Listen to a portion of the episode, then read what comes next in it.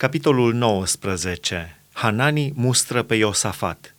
Iosafat, împăratul lui Iuda, s-a întors în pace acasă la Ierusalim. Jehu, fiul prorocului Hanani, i-a ieșit înainte și a zis împăratului Iosafat, Cum de ai ajutat tu pe cel rău și ai iubit pe cei ce urăsc pe Domnul?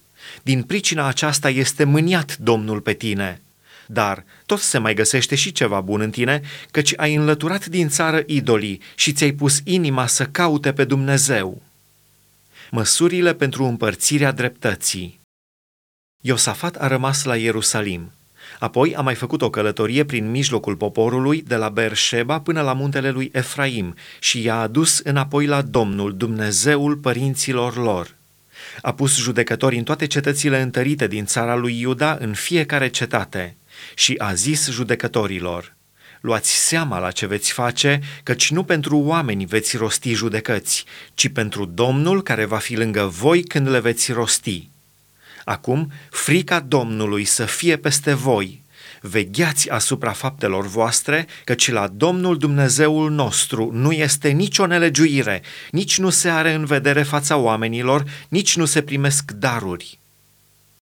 Când s-a întors la Ierusalim, Iosafat a pus și aici, pentru judecățile Domnului și pentru neînțelegeri, leviți, preoți și căpetenii peste casele părintești ale lui Israel. Și iată poruncile pe care li le-a dat. Voi să lucrați în frica Domnului, cu credință și curăție de inimă în orice neînțelegere care vă va fi supusă de frații voștri care locuiesc în cetățile lor și anume, cu privire la un omor, la o lege, la o poruncă, la învățături și rânduieli, să iluminați ca să nu se facă vinovați față de Domnul și să nu izbucnească mânia lui peste voi și peste frații voștri. Așa să lucrați și nu veți fi vinovați. Și iată că aveți în frunte pe marele preot Amaria pentru toate treburile Domnului și pe Zebadia, fiul lui Ismael, căpetenia casei lui Iuda, pentru toate treburile împăratului și aveți înainte ca dregători pe leviți. Întăriți-vă și lucrați și Domnul să fie cu cel ce va face binele.